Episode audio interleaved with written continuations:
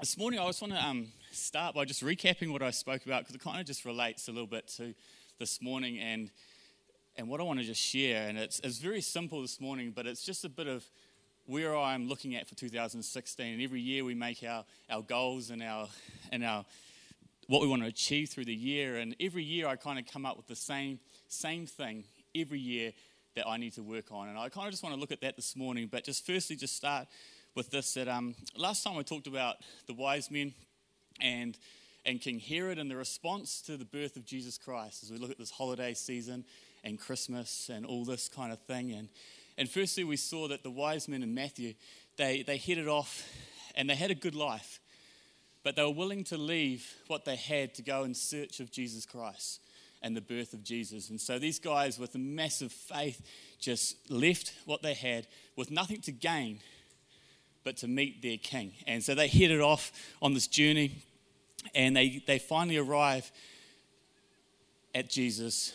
And we see the first thing they do is completely surrender and lay their lives before Him on their knees. And they surrender and bring gifts to Christ. And I just want to just show you the contrast between King Herod, who also hears about the birth of Jesus. And King Herod, on the other hand, decides that he would send someone else out to look for their king. And King Herod, in this instance, has got a whole different idea to the birth of Jesus than the wise men. And King Herod sends someone else out. And also, King Herod has this idea that he is king of his own life. And being king of his own life didn't sit well with him when this idea of another king would step into his world. And so you see, King Herod wanted to destroy Jesus because he wasn't interested in having someone else rule over his life.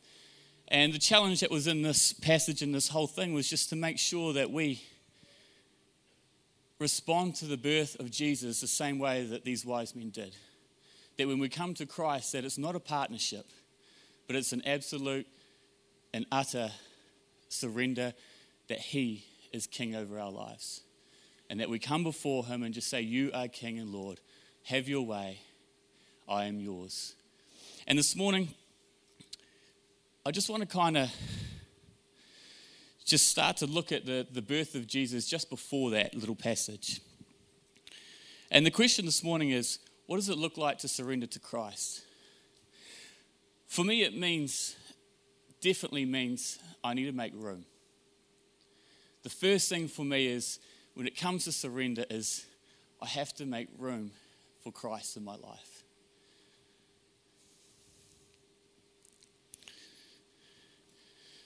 Lay our desires down and to allow Christ to be at the center of everything that we do. This year we had some some interesting changes in our family, and we were very blessed and honoured to, to welcome in a little girl into our lives who um, shook things up a little bit at first. And one of the things that we had to do is when this little little girl comes into our lives is we had to make room for her. So we only had um, we had three bedroom place, and so we decided that the boys would now have to go into the same room. So we're going to make room for this girl. She could have her own little space. She could have her own room. And the wife got on to me about making it look pretty. And she said, Can I? She didn't make me do anything. She just asked whether she could have my money. And she went out and brought heaps of stuff. And so she made it look really pretty. And so she completely changed the room and got rid of all the boys' stuff. And we chucked the boys into the other room. And so we, we made room for this new arrival. Um, the not so good side of it was that when we made room, there were sacrifices to it. And the boys ended up becoming a team.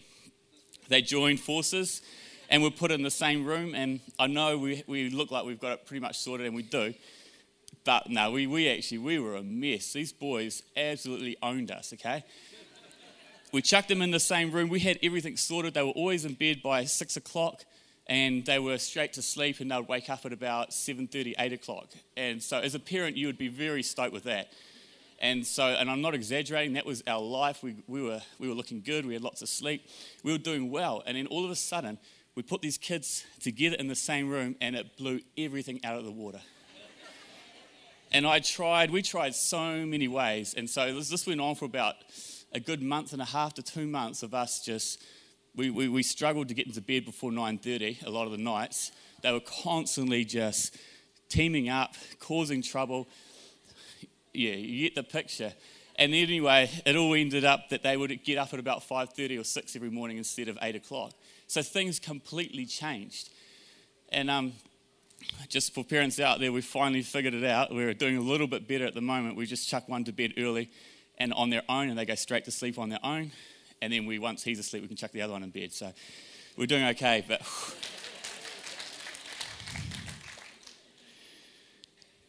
But we definitely had to make room, not only physically, but we had to make room emotionally to love this new addition to our family, and things and dynamics completely changed in the way we had to do things. The world is facing a, an interesting crisis at the moment that we see on TV in regards to all the refugees. They're saying that 19.5 million are without homes or a place to live. Unwanted, and left wondering where they fit into this world. At a time of year when everything's about family and coming together and feeling wanted and accepted, there is a bunch of people that don't even know where they fit in. See, in Luke 2, verse 7, we look at the birth of Jesus Christ. And it says here, and she gave birth to her firstborn, and she wrapped him in cloths and laid him in a manger because there was no room for them in the inn. You see, straight away on the first ever Christmas, we notice that Jesus Christ didn't have a room himself. That he was left in a, in a state, or his parents were left in a state of where do we go? Where do we settle for the night? See, Christmas is all about making room. You see, planning out the next year, making room for all the achievements that we want to achieve, all the things that we want to do, we start to make room for the year ahead and for the Christmas period and the holidays. And the question this morning that I want to ask you guys is are we leaving room for Jesus? You see, in fact, the only place that Jerusalem had for Christ was a cross. And even in his death, there was no room for him for he was buried in a borrowed tomb. So, Jesus, while on earth, I would have picked up that he felt a little bit lost. This wasn't his home. And the people didn't greet him so nicely and just didn't make room for him in a way that he actually made room for us. And the two simple things that I want to just share very fast this morning so you guys don't fall asleep is this is for me in 2006, it's this simple. I want to learn to love Christ better. And I want to learn to love others in a greater way than I ever have and make room for Christ and them. This is the simplicity of the gospel, and this is what challenges me every year to do. See, I love the fact that Christ made room for us, and um, we, we can so often pick and choose who we make room for in life when you guys come across someone that fits into your category of who you are, what you do in life, it's very easy to let someone else slip into your world as long as they fit into your ideas and your culture and life. The interesting thing is, do we make room for someone who does not fit into our ideas or our world? And sometimes it can be a lot harder to allow them into our lives. And that's where the sacrifice of making room really comes. See, Paul writes this letter to the church of Ephesus. Um, and to emphasize that Christ had made room for them, even though the world may not have. See, Alexander the Great was a Greek ruler who lived from 356 to 32 uh, 3 BC, and that his goal was to take over the world. He truly believed that the Greek way of life was far superior to the way the rest of the world lived.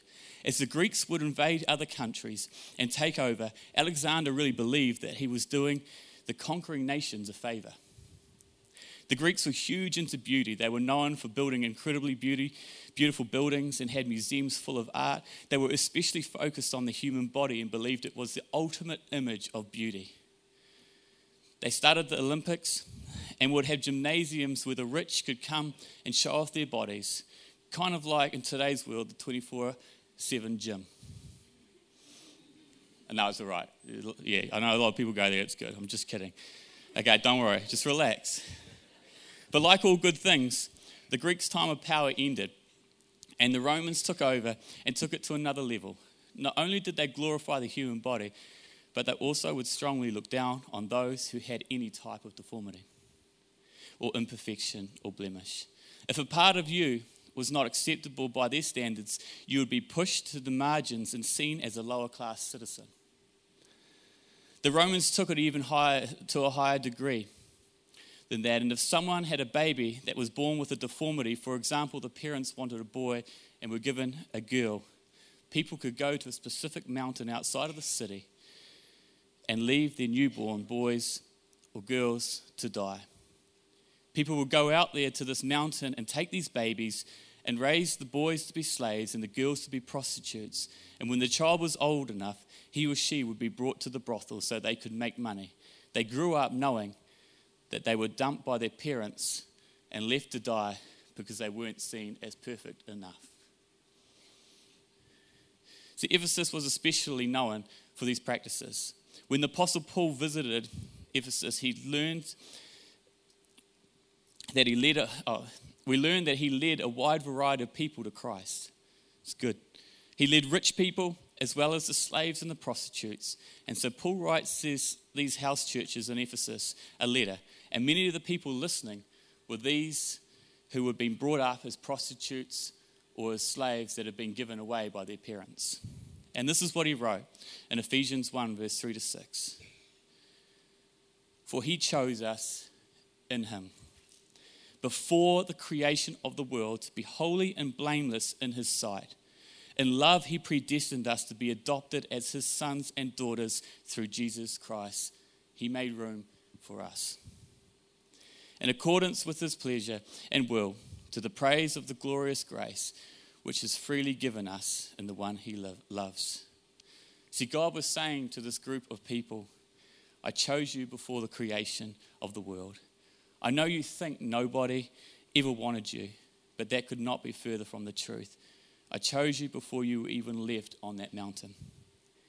They were chosen to be holy and blameless in his sight. In some translations, it says, without blemish. Later in Ephesians 2, Paul refers to the people as God's masterpiece. They were his work of art. In love, he predestined us to be adopted as his sons and daughters in Jesus Christ. These people who had been left by their parents now learned that they did have a father who had adopted and made room for them. Now, that is powerful for these people that didn't feel like there was ever room for them in this world. To suddenly realize that they were adopted and loved as they were. Romans 5, verse 6 is for while we were still helpless and and the right time, Christ died for the ungodly. For one will hardly die for the righteous man, though perhaps for the good man, someone would dare even to die. But God demonstrates his own love towards us in this way that while we were still sinners, Christ would die for us. See, God made room for us as we are, just as we are this year. Why? So we could have relationship with him. See, the difference between Christianity and every other faith in the world is that all other religions are about man trying to reach God. But Christianity is about God reaching down to us.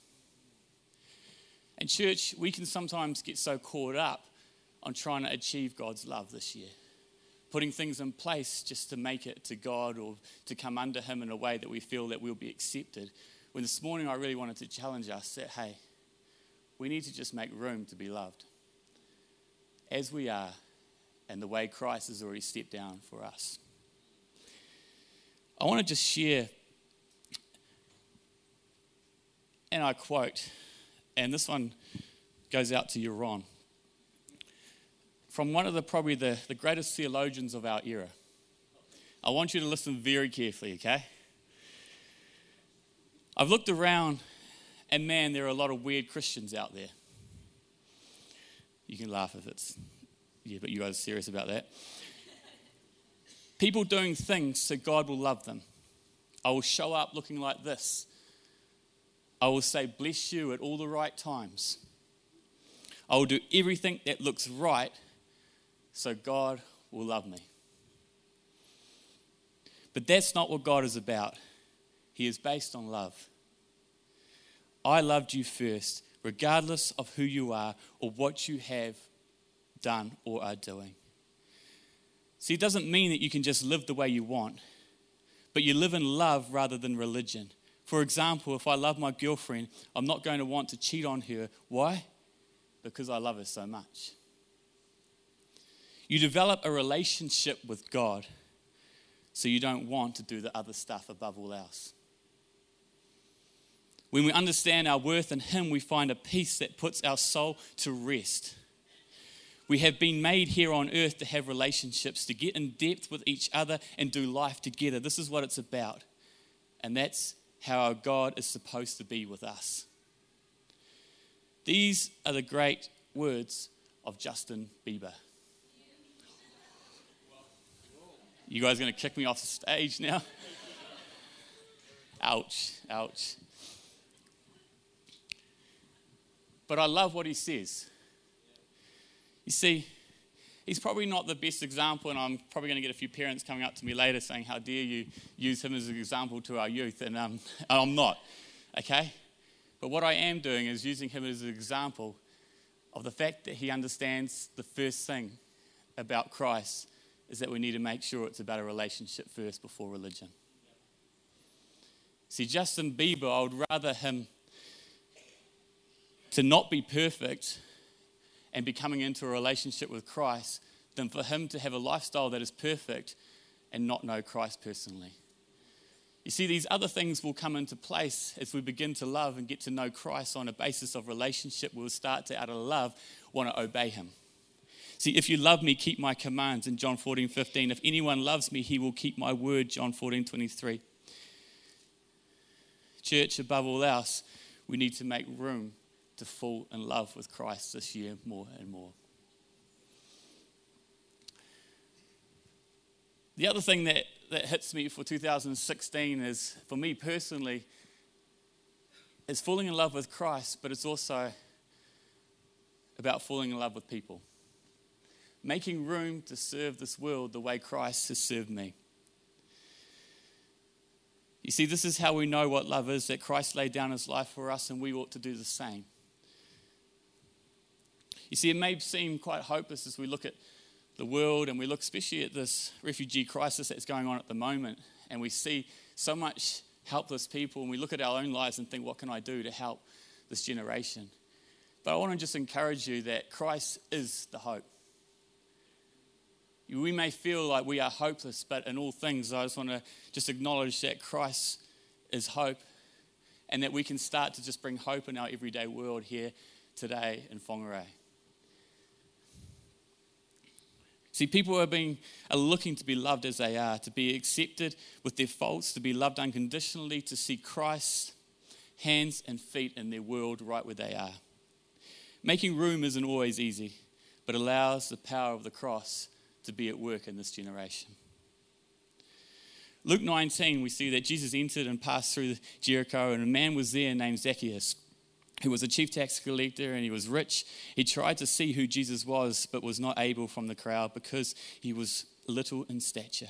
So he ran ahead and climbed up into a tree to see him, for he was to pass that way. When Jesus came to the vicinity, he looked up and saw him and said to him, Zacchaeus, hurry down for today I must remain at your house. So he hurried and came down and received him joyfully. When they saw it, they all murmured, saying, He has gone to be with the guest of a man who is a sinner. But Zacchaeus stood and said to the Lord, Look, Lord, I give half of my possessions to the poor, and if I have taken anything from anyone falsely accusation, I will repay him four times as much. And Jesus said to him, Today salvation has come to this house because he also is a son of Abraham. For the Son of Man has come to seek and to save that which was lost.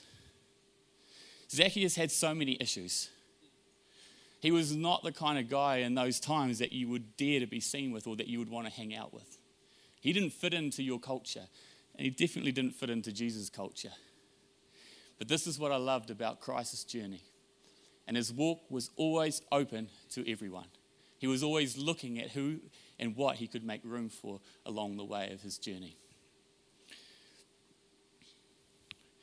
Learn to do right, promote justice, give the oppressed reason to celebrate, take up the cause of the orphan, defend the rights of the widows. This is Christ's heart for us as a church and as individuals. In Matthew 25, 35, 40, for I was hungry and you gave me food. I was thirsty and you gave me drink. I was a stranger and you took me in. I was naked and you clothed me. I was sick and you visited me. I was in prison and you came to me. Then the righteous will answer him, Lord, when did we see you hungry and feed you, or thirsty and give you drink? When did we see you as a stranger and take you in, or naked or, and clothe you? And when do we see you sick or in prison and come to you? And the king will answer, Truly I say to you, as you have done it for me, or for one of the least of these brothers of mine, you have done it for me. If we were to look in the Greek and study what that passage really means, and you guys are more than welcome to, you'll find that it means exactly what it just says. It's not complicated. It's the fact that as we reach out and make room for others, we're actually making room for Christ. See, Christ's heart was always for the people, and as we touch and reach the people, we touch and reach Christ.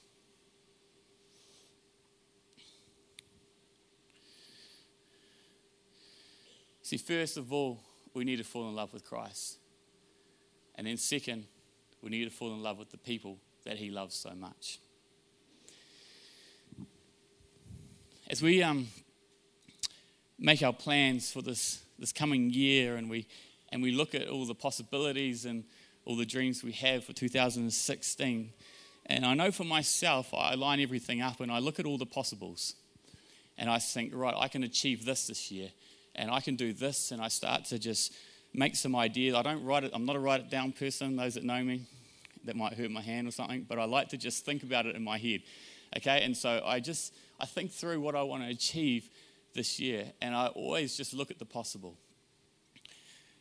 And I always want to just challenge us as a church this morning as we look to 2016 and the, and the plans and the purposes that Christ has for us in our lives. I wonder if we're going to make room to see the impossible happen. You see, if we make room for the impossible with Jesus Christ at the center of everything, then the impossible will become possible.